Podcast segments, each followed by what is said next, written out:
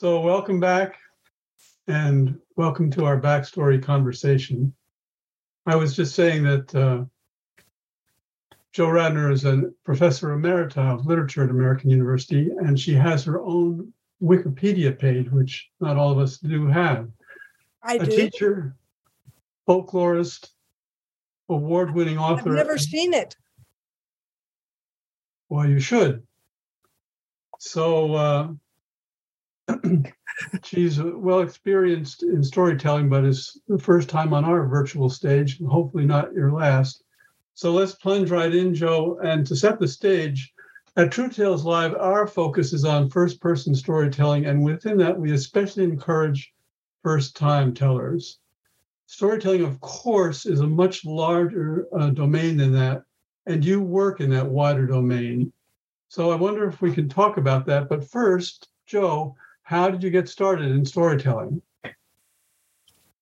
Well, I, um, as you said, I was a teacher, and I taught at American University in Washington D.C. And I was when I went there, I was fresh from a PhD in early Celtic languages and literatures, which is not common and not something that makes for a lot of really good cocktail party conversation. um, but I was really what had taken me to that was a fascination with the power of oral literature. You know, Irish poets, old early Irish poets, could kill people with their poems. And storytellers, like the griots of West Africa, Celtic storytellers, were responsible for maintaining the charters, the laws, the history, and so on. So I was busy sort of lecturing about oral cultures and, you know, what was so important about the function of literature and pre-literate societies and so on. And then one day I heard an actual storyteller. And I it, I it was the early 70s, Jay O'Callahan was just beginning to be a storyteller. He wasn't well known. A friend of mine called me up uh, and said, I've got a friend named Jay O'Callahan who's a storyteller, and um, he like he's coming to Washington. Would you like to meet him? So I invited him for lunch at the faculty dining room because I had a class right after lunch. And he told me about all these kinds of things. He, he thought maybe it would be fun to be a storyteller and go abroad and actually be invited to tell stories all over the world. And I thought, well, I don't want to tell him that that's crazy and you know I'll spare him. But then he said, would your class like to hear a story? And I was teaching this, you know, high powered Celtic culture class right afterwards. And he said, I've got a story that I've just created for my children. I'd like to tell it. And I thought, well, this is this is not going to fit in the curriculum, but why not? And he came and he told my class his story of the little dragon who can't blow fire and therefore feels inadequate. It was a wonderful story that he had just recently made for his children. And I watched my class. And all of a sudden, I realized I knew absolutely nothing about the power of oral narrative because they were just glued. They could have slid right down the slide into his mind. There was, they were in this trance that storytellers talk about. And I started to tell stories because it looked like so much fun. And I realized that I could teach through storytelling much better. Uh, if you're teaching about an oral culture, for Pete's sake, tell them some of the stories. And it made it, it was a turning point in my understanding of all that stuff that I had been interested in without really knowing what it was. I discovered I could tell stories, so I've been telling them ever since. We had a an innovative adult storytelling theater in Washington called the Washington Storytellers Theater. Mm-hmm. And um, we brought storytellers in from all over the country. And I started to tell and travel, and that's how it started. Thank you for that. You mentioned in response to Sarah Bedingfield's question about your interest in oral histories. And uh, you've also mentioned that a lot of your stories are set in northern New England and in Maine. And I'm particularly interested in your performance piece, Burst, Burnt in Memory, about the 1947 fire in Brownfield. I wonder if you could tell us not only about that piece, but about how it came to be. It just sounds just fascinating. Well, it came to be because years ago, um, I got a phone call from this was after I'd moved back to Western Maine, where my mother's family comes from. I got a I got a phone call from the uh, the principal of the Denmark Brownfield Elementary School, and she said, "We'd like our students to know that story that that history is stories about the past. Can you help us?" What a lovely question. So I went and I taught every class in that school, it was a third to fifth grade school at the time, how to do oral history interviews and learn about the history of their town. And several of them wanted to learn about what everyone around here calls the fire, the 1947 fire that actually destroyed the town where half of those students lived, Brownfield. And I went to the Historical Society and I found there was no oral history. And of course, it was already after more than 50 years after the fire, and there were not a lot of people who remembered it. So I um, I started to, I brought people into the school for the students to interview, and then I spent a year interviewing people about their experiences with the fire. And they would say things like, you know, I, I can't tell this story, or I I want it told, but I don't want to tell it anywhere but to you. Will you tell it? So I wound up creating an hour long story in honor of those people.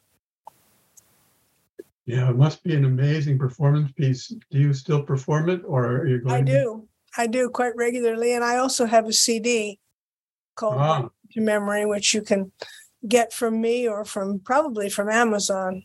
Put that in the chat if you would. Yeah, it's called Burnt into Memory. I don't know if I can chat and, and talk at the same time. Uh, later on, we'll, okay. or we'll put it out somehow. Okay. So, just to shift gears a little bit, when you were president of the National Storytelling Network, you delivered a keynote address on the storytelling movement today. And I wonder what you think of the storytelling movement today, many years after that original keynote address, and in particular after COVID 19.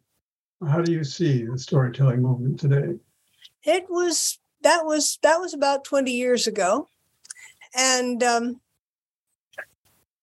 I and the storytelling movement has changed. There's a lot more personal storytelling, and I love what True Tales Live does, which is to give workshops to help people make to craft their own stories because I think there's a there's a very therapeutic effect in crafting your own story not just bleeding all over the audience because that does trouble people you know and and and you know you don't want to tell a story when and the audience thinks they have to save you because it, it's distracting you want to you want to tell a story about something that you've already healed from you know I, I've I've healed from my seventh grade first date, and and so you can too, David. Should you have a first date, um, in seventh grade.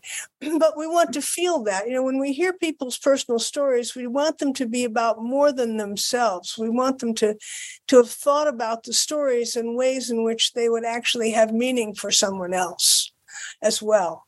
So, because we are all wounded, and telling personal stories is often about moments of wounding, but the stories need to carry us to a place where people can say, well, that wound is survivable, or they're not going to profit from it somehow. So there's been a lot more of that. And of course, there's been a lot of storytelling that does not have to do with national organizations or even regional organizations like New England Storytelling, which is our New England, you know, six or seven state organization here.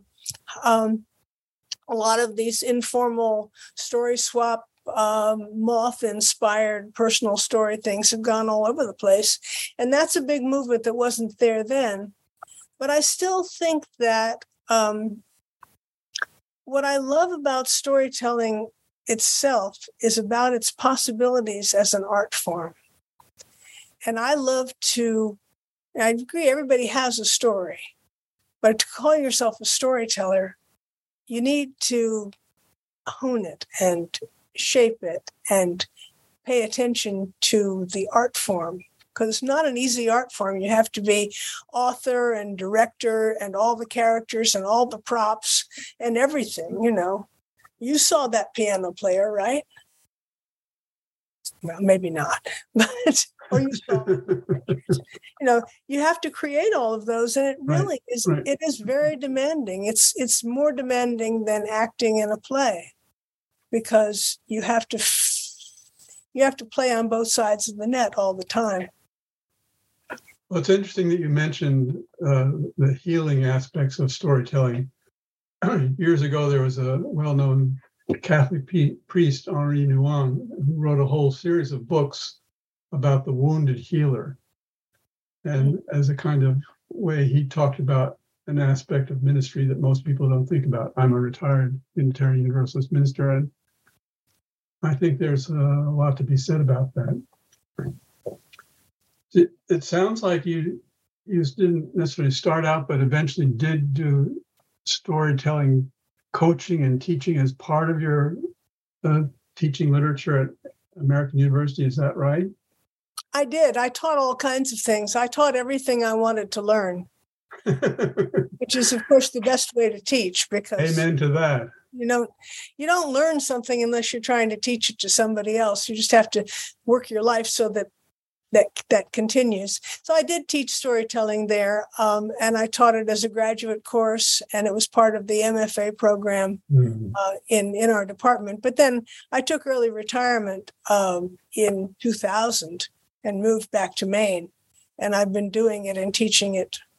You know, I was teaching it before then also too, and and I've been doing that since. And we're glad that you did and do just as a quick side question, uh, WAMU at American University is their radio station on which they broadcast the show called 1A that I often listen to. Were you did you do storytelling on the American University radio? No, I think I I was on it once or twice, but I it wasn't a big deal. No. Although I love radio. I love storytelling on the radio and I I love reading to kids. I think I think it's hugely important not just for healing but for actually for the development of people's minds that they have the experience of creating pictures in their minds from listening to people's words and stories. Well, True Tales Live started out as a radio show on our local community radio station and then we moved to local TV station.